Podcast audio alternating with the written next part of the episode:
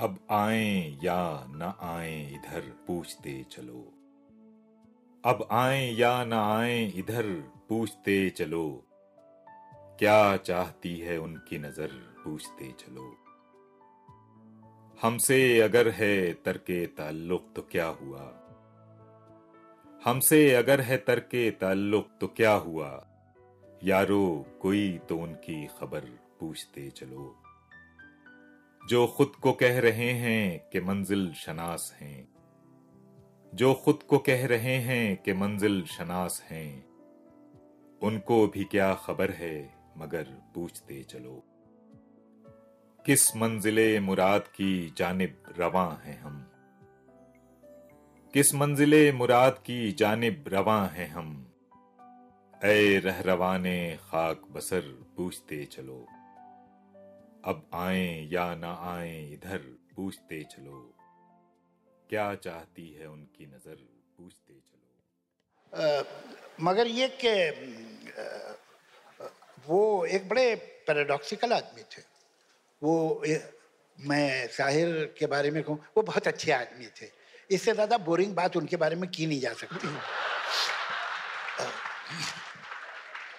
he was a very paradoxical person. He could be so good कि जिसका कोई हद नहीं है and he could be so bad और so wicked जिसकी कोई हद नहीं तो वो ये पेंडुलम था मूव करता था कभी इधर चले गए कभी उधर चले गए। ज़िंदगी देखिए क्या है कि वो उन्हीं का शेर है कि दुनिया ने तजुर्बात तो हवादिस की शक्ल में जो कुछ जो कुछ मुझे दिया है वो लौटा रहा हूँ मैं। तो साहिर को ज़िंदगी में जो मिला इत्तेफाक तो नहीं है कि उसके मजमू का नाम तलखियाँ था। कोई खाते पीते घराने का आराम से मोहब्बत पाने वाला, सुकून की ज़िंदगी गुजारने वाला शायर तो अपनी किताब का नाम तलखियाँ नहीं रखेगा। हो नहीं सकता। है तो उनकी भी ज़िंदगी जो है वो कुछ अजीब अजीब तूफ़ानों से और मुश्किल से गुजरी है कि जिसका वो बिटरनर जिसका हर्ट उनके अंदर आखिर वक्त तक रहा। एक तरफ़ एक बाप जो कि बहुत अमीर आदमी था, बहुत बड़ा जागीरदार था और उस बाप के होते ये इंतहाई गरीबी में ज़िंदगी गुजार रहे थे। इसलिए कि जब माँ और बाप अलग हुए तो कोर्ट में मामला चला गया।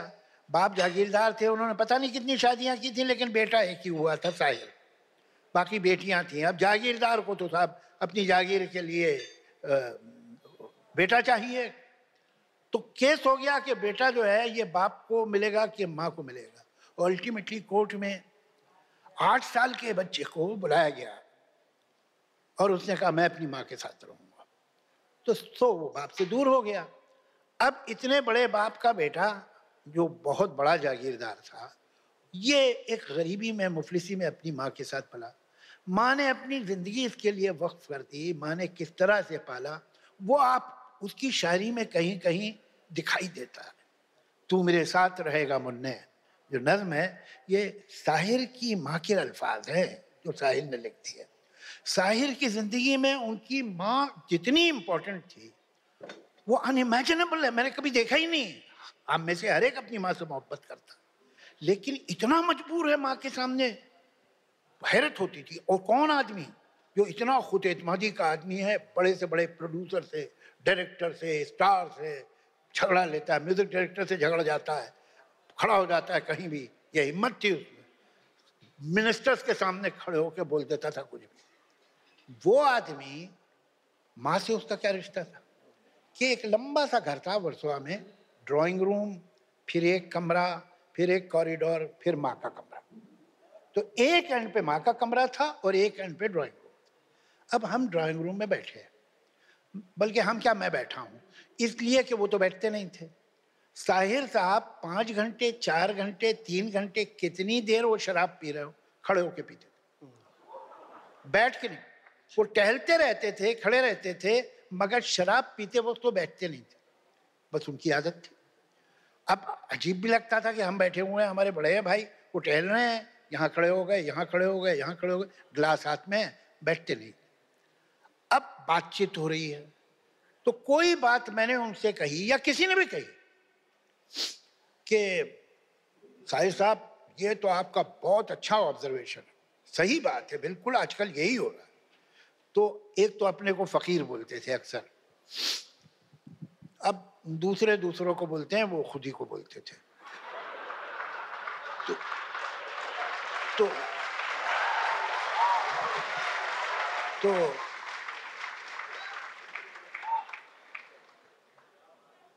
अब फकीर के दिमाग में एक बात आ गई कह दी भाई तुम लोग को अच्छी लगी बड़ी बात है। खुशी हुई मुझे तो कि तुम्हें पसंद आई ये बात। यहाँ कह दिया, अब हम फिर बात चल रही है। He would walk out in half a minute cross the whole house go to the mother माँ अपने कमरे में बैठी कुछ कर रही हैं। उन्हें कुछ नहीं मालूम ड्राइंग रूम में क्या डिस्कशन चल रहा था। ग्लास हाथ में है उसके। वहाँ माँ को बताएगा, माँ जी, वो ये बातचीत चल रही थी तो मैंने ये कहा तो वो लोग कहने लगे कि भाई, ये तो बड़ी कमाल की बात कह दी, ऐसी तो कोई कमाल की थी नहीं। तो माँ के नहीं बेटा है तो बहुत अच्छी बात कही तूने, बहुत सही है बहुत अच्छा सही है। फिर वापस आ जाएगा। कोई भी बात है, ये यानी it can be funny once मगर ये एक 40-45 साल के कामयाब आदमी पे ये ग्रिप हो माँ की, ये मैंने देखा नहीं है। He had to take the confirmation from the mother वो ज़िंदगी में कहीं अकेले जा नहीं सकता था। आप लोगों में से जो थोड़े बड़े हैं जिन्होंने साहिर के मुशायरे देखे हैं या बुलाया है या वो मुशायरे में शिरकत की है देखा है उसको जाना है अमृतसर उसको जाना है हैदराबाद उसको जाना है बुरहानपुर मुशायरे कार में जाता था माँ को लेके। A man who would stand up against anybody, any. उसने ऐसे ऐसे एडवेंचरस काम किए हैं ज़िंदगी में कि अच्छे अच्छों की हिम्मत ना हो। उसने प्यासा रिलीज़ हुई और उसी साल रिलीज़ हुई नया दौर। नया दौर का म्यूज़िक डायरेक्टर था ओपी नैयर प्यासा का म्यूज़िक डायरेक्टर था एस डी बर्मन ये बादशाह लोग थे सुपर सॉन्ग राइटर बेचारे की उस जमाने में कोई इज़्ज़त ही नहीं होती थी। इसने कहा, तुम लोग हो कौन?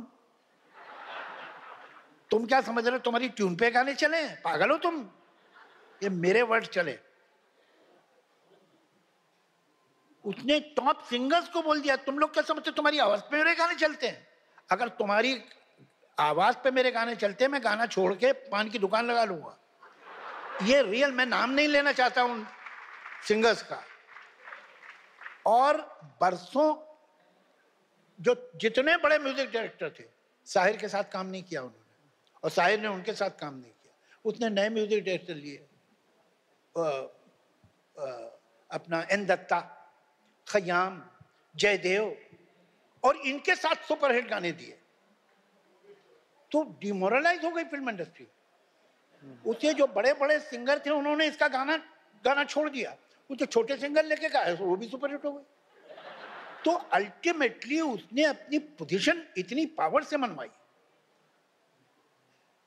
उसने जो मिनिस्टर इंफॉर्मेशन ब्रॉडकास्टिंग के स्टेज पे बैठे थे जब गालिब का हंड्रेड वो उन्होंने डेथ एनिवर्सरी डेथ एनिवर्सरी मनाई थी तो उस पर जो उसने खड़े होकर पोएम पढ़ी वो बड़ी हिम्मत की पोएम थी। जैसे क्या ड्रामे कर रहे हो तुम लोग? उर्दू तो तुमने खत्म कर दी गालिब का जश्न कर रहे हो। गालिब इसका मतलब ये था। गालिब जिसे कहते हैं उर्दू का ही शायर था। उर्दू हाँ। पे सितम करके गालिब पे करम क्यों? ये तो अभी क्या हिम्मत चाहिए होती है ना? ये सारे काम करने के लिए वरना आदमी सोचता है कौन पंगा ले भाई? हाँ।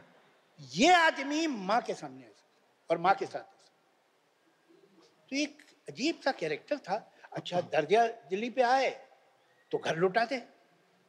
और कभी किसी उसमें तलखी में और किसी गुस्से में और ये किसी चिड़ में आ जाए तो ऐसी जगह हिट करे कि कोई शरीफ आदमी तो नहीं करेगा। हम्म। वो भी है।